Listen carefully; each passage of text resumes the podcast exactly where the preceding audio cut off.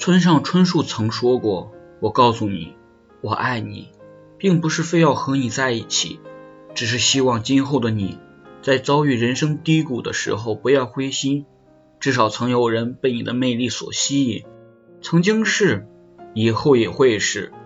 如果说喜欢是想要占有的偏执，爱就是想触碰却又收回手的克制。我并不奢望有一天。”能站在你的身边，我只是想让你知道，你的光芒曾经照亮过我。